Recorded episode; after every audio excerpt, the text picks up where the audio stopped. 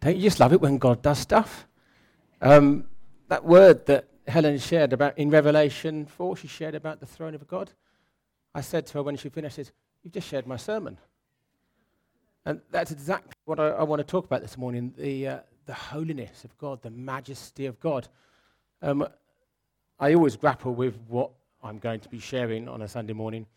And when Stuart said we're doing this series of God is still, and he said you could do various things. And when he said you could do God is holy, I was like, yes, I want to do God is holy because that's a subject I get really passionate about.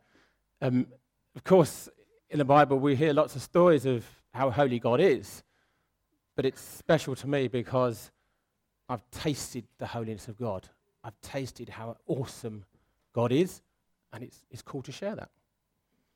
Um, I'm going to share a story which, actually, I'm sorry I shared it just several months ago, so I'm just going to recap it, but it fits so well, I just want to fit it into this topic.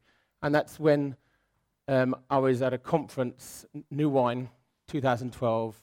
It's a week long conference, and in the middle of a 5,000 strong person worship, just the, the presence of God came on me so powerfully. Well, you know me. I'm here in the church with you. I'm well behaved in, in worship, aren't I? I, I, don't, I don't make silly noises. But on this occasion, the presence of God was just so awesome. I lost it, totally lost it. And I was just screaming out at the top of my voice, Holy God, Holy God. And that was, just, that was probably the first occasion that I just felt the power and the holiness of God to such a deep, in such a deep way. And I keep encountering the holiness of God. And He's big. God is massive, massive and holy. Um, it's interesting, isn't it? We, in a church, in any church, we don't have any pictures of God on the wall, do we? And it's we, we have a cross, which is a symbol of God, but we don't have his portrait. And it's because I suggest it's because we can't describe God in a picture. How could a painting, a photograph possibly capture God? We, we can't do that. If you read the Bible, you will find that God is in here. There's story after story and account after story of how awesome our God is. He is in here. Read this. Um, that first song that we, we sung, well, basically, when I was plan- planning to say this uh, preach, I cut a bit out. I thought, no, I won't share that bit. I left it in my notes, and I've even left it on the slides, but I just, ra- uh, just hid the slides. And then we sing about it, and I'm like, I think I'll share that bit. So basically, what I want to be sharing this morning is a few passages in the Bible which kind of talk about how awesome, how holy God is. I just really want to tr- get across this morning how big our God is because I think we try to put him in a box and make him smaller than he is, but actually he's, he's massive. So the, the first passage, the one that I w- had erased, but I'm going to bring back to life, is from Matthew 24. And this is uh, 26, um, Matthew 24, verse 26. This is the account that Jesus talks about his ret- of his return. He is, when he left, he went up in clouds, doesn't he? He ascended into clouds. And when he comes back, he says he will come back in the same way. He'll be coming on the clouds.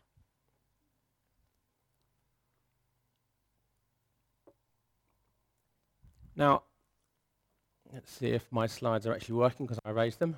Ah, brilliant. So, if we read verse 26, he's basically saying here, when he returns, it's not going to be a small affair. So if someone says to you, Do you know what? Jesus has turned up. He's somewhere in Maidstone. Let's go over there and check it out. It's not true. Or have you heard? He's downstairs in Tesco's. He's not. Because when he does come, he will come like lightning. It won't be something that the news uh, stations have to report because everybody will know about it anyway. It will be a massive global event, and he will come on the clouds. We've just been singing. He's coming on the clouds. Kings and kingdoms will bow down. And we'll be declaring that. And it also says in that song, every knee will bow down. When he comes back, it's going to be global. Everybody's going to know about it. So now I'm going to move on to Revelation 1. This is where John encounters Jesus. Um, now, John is a disciple, or was a disciple of Jesus. He hung out with Jesus for three years, and he was actually the person that was closest to Jesus. So, of all the people on earth, he knew Jesus the best, and he was his closest friend. So, let's see what happens when John encounters Jesus. This is a Revelation 1. So, I turned around to see the voice that was speaking to me. So, as I read this, and we've just talked about we can't put a portrait of God on the, on the wall. As I read, try to engage your imagination. I know these are just words, but just picture the majesty as I go through this. And when I turned round, I saw seven gold lampstands, and among the lampstands was someone like the Son of Man, dressed in a robe reaching down to his feet, with a golden sash around his chest. The hair on his head was white like wool, as white as snow. And this is where it starts to get interesting. His eyes were like blazing fire. His feet were like bronze glowing in a furnace, and his voice was like the sound of rushing waters. In his right hand he held seven stars, and coming out of his mouth was a sharp, double edged sword. His face was like the sun shining in all its brilliance. And then his best friend from earth, um, John, sees this image for the first time and he sees Jesus in his, all his glory. And I go on and I'll continue reading. Um, and then John um, called out in a loud, vo- in a loud voice, Yo, Jesus, my man, it's been a long time. And he ran over to Jesus and he gave Jesus a high five. Hello. And a, and a, and a bear hug. Um, no. Guess what? That's not the scripture. But the point I'm trying to get across here is that John was really familiar with Jesus, but when he saw Jesus in his glory, he fell at his feet as though dead. John would have been one of the most holy men alive at the time. He's written part of the Bible. Uh, yet when he meets Jesus in his glory, Although he was holy himself, his response was just a full flat on his face before our holy Lord, our holy Jesus. Another illustration. I've uh, got my torch. Sorry, I'm, I'm, put your sunglasses on. It's really powerful, isn't it? I will blind everybody. So, if this torch represents my holiness, look, look how bright my holiness is. Um, but if I was, to, I'm not going to go over there because the, the, the, the uh, lines are drawn. But if I was to go over there and point it out the window and point it towards the sun, and then maybe compare my torch to the power of the sun, there's, there's no comparison, is there? There's, it's like, hello? And the sun is, is 93 million miles away, and even when it's so far away, if we try to look into the sun, it's like, whoa, my eyes are hurting. And the, if you look at the sun in just, just a scientific way. Um, actually, the energy that this torch has came from the sun in the first place, because without the sun, there's no life on Earth. And there would have been no one to make the torch in the first place. So this torch, actually, should look at the sun and go, oh, yeah, I came from you. And any energy in here, I give back to the sun. And is that not the same as us with us and heaven? The, uh, the torch is like our holiness that we have on earth. Yeah, we're holy. We are living saints for Jesus Christ. But the holiness we have in us, compared to the holiness of heaven, cannot be compared. And when someone from earth meets heaven, it's wow.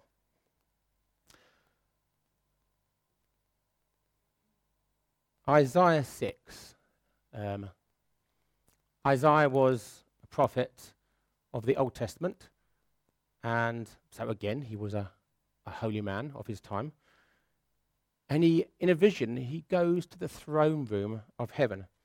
Now, again, as I, as I read this, try to engage your imagination. So, this is Isaiah's account of his visit to the throne room. I saw the Lord. Let me have some more water before I read this.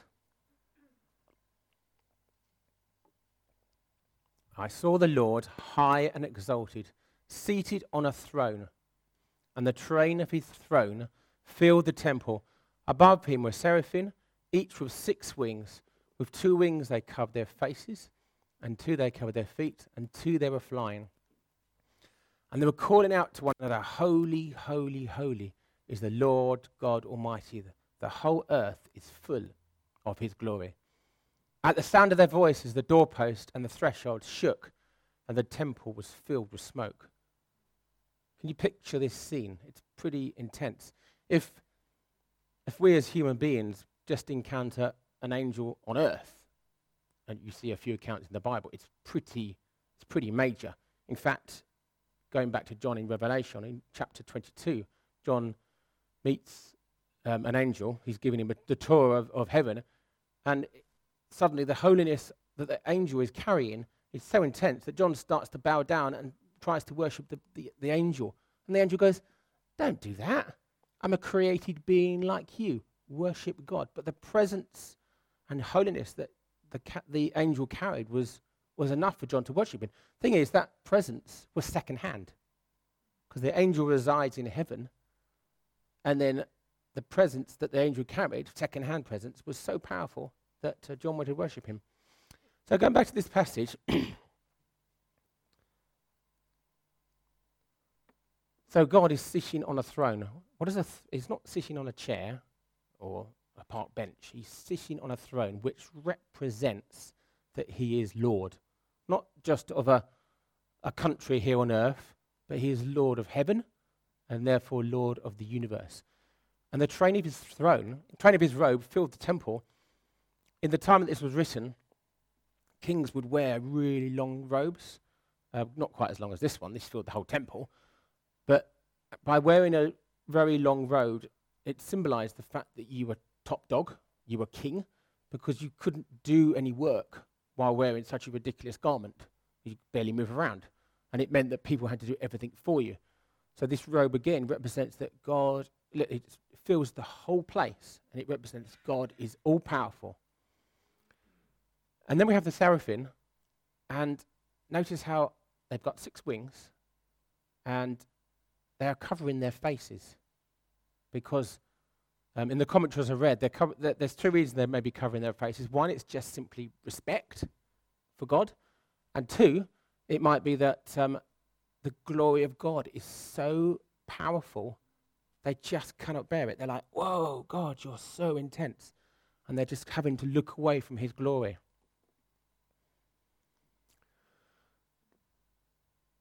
So, just to be silly again, really, just, just imagine. I mean, these, these, these seraphim have been singing this song, Holy, Holy, for like forever. It goes on and on and on. Do you think maybe they're a bit bored by now? And maybe they're singing, Holy, holy, holy is the Lord God Almighty. I'm so bored of this song, but I just have to keep singing it. No, not at all. Even though these guys have been in the presence of God for years and years, day and night, there's no, there's no, no night in heaven, but, you know, for illustration, um, they are singing this song with passion. They love the Lord God. And they're singing it so loudly and with so much passion, even the threshold shook and the temple was filled with smoke because they're going, Come on, this is awesome, awesome God.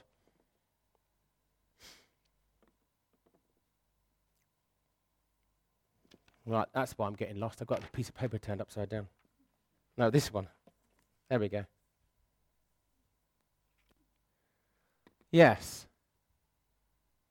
So on some occasions when I've, I've, uh, I've tasted the holiness of God, one of the thing, one of the reactions that I get is that I actually sense my own sin more because I'm in the presence of a holy God. And it's not a negative thing at all. It's like I'm, he's so holy and I'm sensing His holiness.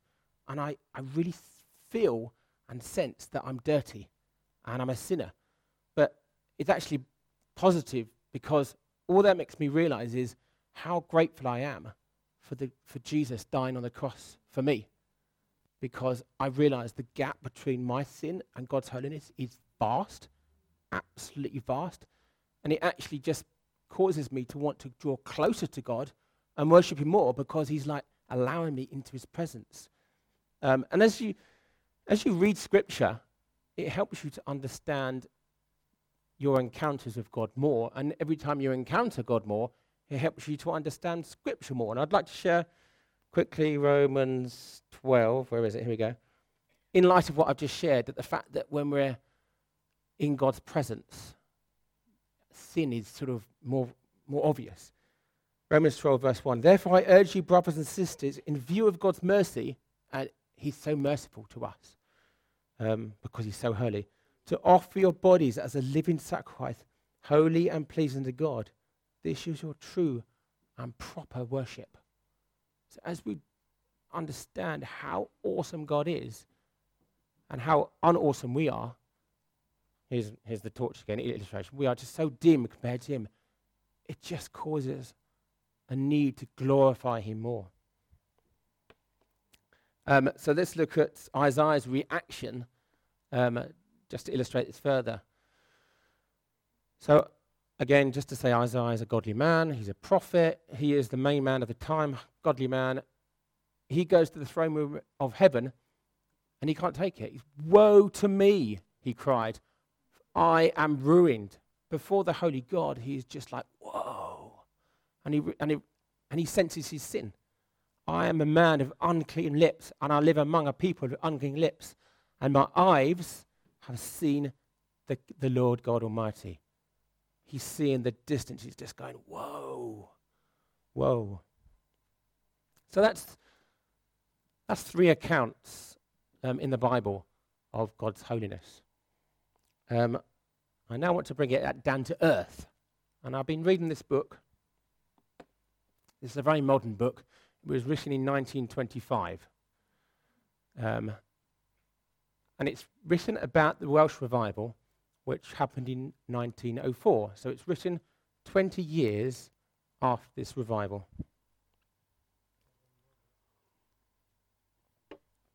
And I just want to read a few extracts from it. Um, let's see what I'm going to read first. So this is the this is the opening paragraph of the book. And as I read this, just see it's obviously talking about the revival, but it's contrasting the revival to what it was like before the revival hit. And it might sound quite familiar. Listen to this. It was 1904. All Wales was aflame. The nation had drifted far from God. The spiritual conditions were low indeed. Church attendance was poor, and sin abounded on every side. Suddenly, like an unexpected tornado, the Spirit of God swept over the land. The churches were crowded that, so that multitudes were unable to get in. Meetings lasted from 10 in the morning until 12 at night. Uh, had I mentioned this is, this is a lock in? We're not leaving until 12. but do you see the, uh, the contrast of a, of a revival con- to, compared to where we are now as a nation? And then moving on to chapter 5. Chapter 5 is entitled Conviction. And as I read this, what I want to pull out is the fact that as people meet a holy God on earth, um, they detect their sin. They sense their need for salvation. The des- there's a desperation there. Um, and just to remind you, this is 1925. This book is written, and it, the, the sentence starts in the modern campaign. And again, just listen out for the familiar familiarity to, for today's times. In the modern campaign, the evangelist calls upon the people to accept Christ, and rightly so. But oh, that we could hear sinners, sinners calling upon Christ to accept them. People take salvation today in such a cold, formal, matter of fact, business like sort of way that appears as though they are doing God the honor of considering to receive his offer of redemption. Their eyes are dry, their sense of sin is absent. They look upon it as mainly a thing to do. But oh, if there were conviction. If they came with hearts bowed down, yea, broken and contrite, came with the cry of the guilt-laden, guilt-laden soul, God, be merciful to me, a sinner. Came trembling with the burning life and death question of that Philippian jailer. What must I do to be saved? So you see, he's, he's kind of lamenting over what it was like 20 years ago. He can see that it's all gone a bit cold. But 20 years ago in 1904, he's like, people came and they were burdened, burdened for salvation in the presence of God. Later on in chapter 5, I've got um, some accounts of prayer meetings or church meetings where people are just hit by the power of God. So just as we are now, and suddenly God just goes, turns up. Um, so this is talking about a man who's in a meeting and is is judging the meeting. Um, he's obviously everyone's having a good time in the presence of God, and he's like, Mm-mm. A man stood by was not a man who stood by was not a little displeased at the dissimulation of these creatures, talking about the people, and was biting his lips and knitting his brows. When he dropped as thunder struck, the agony he was in was even terrible to behold. He besought God not to lay folly to his charge, and he soon lifted up his head and cried aloud, Now I know that thou art a prophet of the Lord. So this this man was in absolute agony. And it was even hard to watch the agony of this, this soul go, oh, God. And suddenly the reali- realization of the need of God in his heart. And suddenly he's been listening to the preacher, and suddenly he realized what the preacher's been saying is like, oh, I get it. You're a prophet. This account was, was written by John Wesley. Two more accounts. Short one. Cries for mercy rang out over the chapel before the sermon was done, I, with many others, fell upon my knees to implore salvation. So this is, this is written by someone who's already a Christian. But they're in the middle of listening to the sermon, and the presence of God comes, and suddenly this guy's begging for salvation. God, will you take me in? I am a sinner. Last account. Um, I had not proceeded far into my public disclosure before she felt effectively that she had a soul. And before I concluded my disclosure, was so convinced of her sin and misery, and distressed and concerned for her soul's salvation, that she seemed like one pierced through with a dart. She cried out incessantly. She could neither go, nor stand, nor sit on her seat without help of being held up. After public service was over, she lay flat on the ground, praying earnestly and would take no notice nor give answer to any who spoke to her. I hearkened to what she said and perceived the burden of her prayer to have mercy on me and help me give my heart fully to God. Again, someone who's pierced right through to the heart by the holiness and majesty of God. So, in summary of all the stuff that I've been sharing, we have when we have um, Jesus coming in the clouds. And I realize as I'm saying this, because I didn't properly prepare this passage, I've missed a bit out. It says that all of earth mourned when they saw Jesus. And I'm guessing that's because they suddenly felt their shortcomings. And then we have John in Revelation 1 who just falls down flat on his face. We have Isaiah who says, Woe to me! Woe to me, I am ruined. And then you have these three accounts that I've just read where people are just cut to the heart and they're just crying in pain in the presence of a holy God. So these are all examples of how humans interact with the holiness of God. So I'm now going to turn to, to look at, put the focus on us and look at Scripture a little bit, and also to focus on sin. So in all of these accounts, people have been focusing on their sin. They, they sense their sin and they go, oh, I'm so sinful. So, just again to play with the word, um, does the word in anywhere say that because we're covered by the blood of Jesus Christ and our sins are forgiven, does the word say, well, that's okay then, you can be as sinful as you like? Go off and get drunk, go off commit adultery, it's fine. Jesus covers all your sins. It says nothing of the sort. It says quite the opposite. Even though our sins are covered by Jesus Christ, it says, be holy. Be holy. Choose to seek God. It says, Be holy because I am holy. Our sins are incompatible with the holy God. I hope you have a, an awesome picture in your mind now of how amazing God is. And we are sinners, and our sins are incompatible with God. He calls us to be a holy people.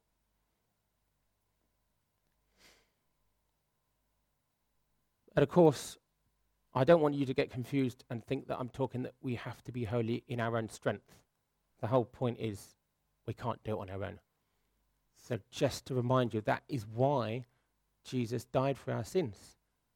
Because we're imperfect, we're sinners, but if we call out to Jesus and say, Jesus, I so desperately need you, then our sins are forgiven.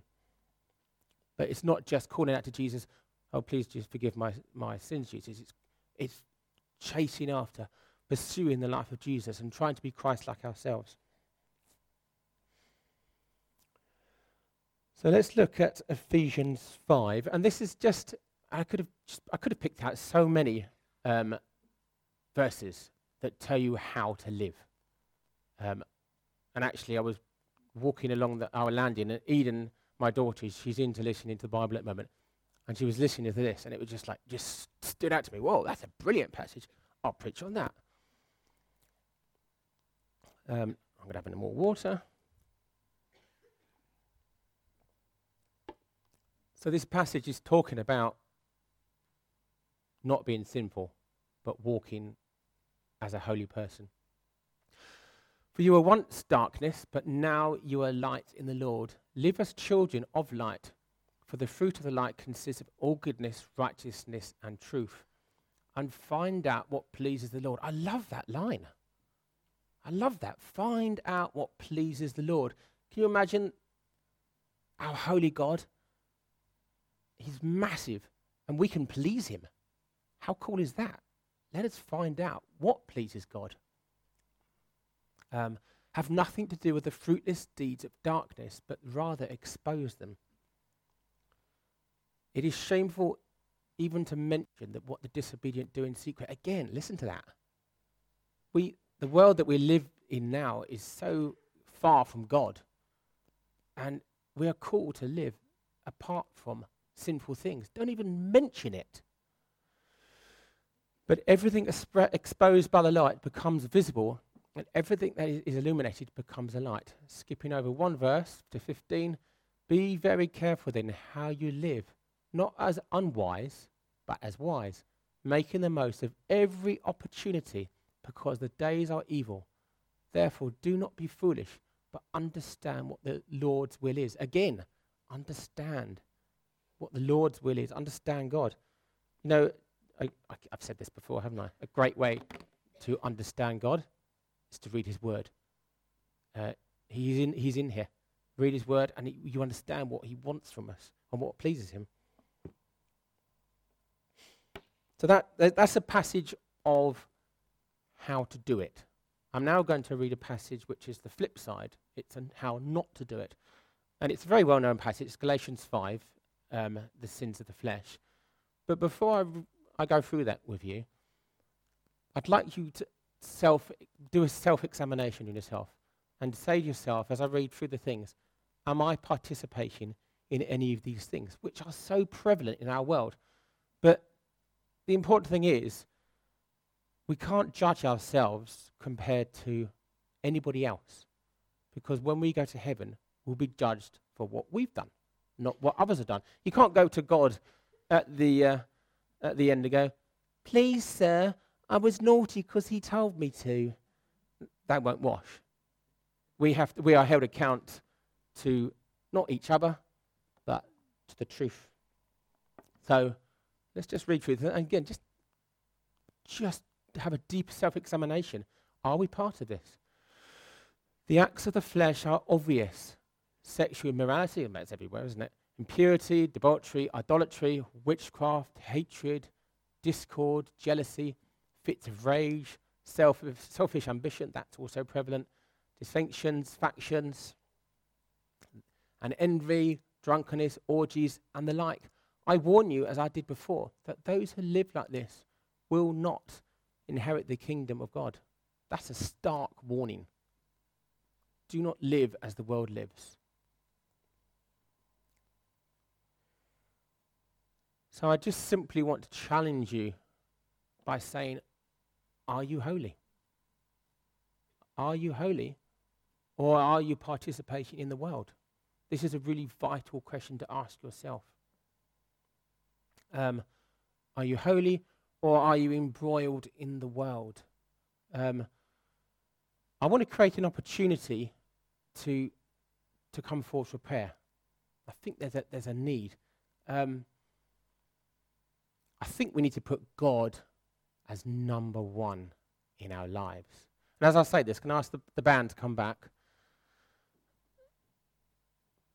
We could, we could be in many different places um, here. We could be in a really desperate situation and know that we're stuck in sin and know desperately that we need God. And all of us need God. If you sense that you've got it wrong, if you sense that you need God, then I'd invite you as we worship to come forwards and say, God, I need you. I can't do this in my strength. And I lay down before you the sins that entangle me. If you feel the conviction of that and you feel like, yeah, I want to put God as number one, I need you, God, so desperately, that I invite you to come forwards as we worship. And the other thing is, I'm hungry. I've just described the awesome holiness of God. I want more of that. I really want more of that. If you're hungry for God and you want more of God, it's, it's a similar reason for coming forwards, really. If you want more of God, come forwards. Come forwards as a, as a declaration to say, Yeah, God, I need you. I'm desperate for you in my life. So I don't, particularly that first call where it's a brave move to get up and come to the front sometimes.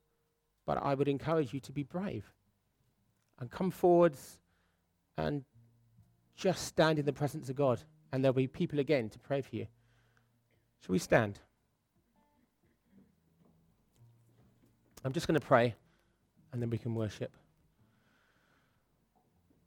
Lord, we just acknowledge you are so awesome. You are so holy. You are a mighty God.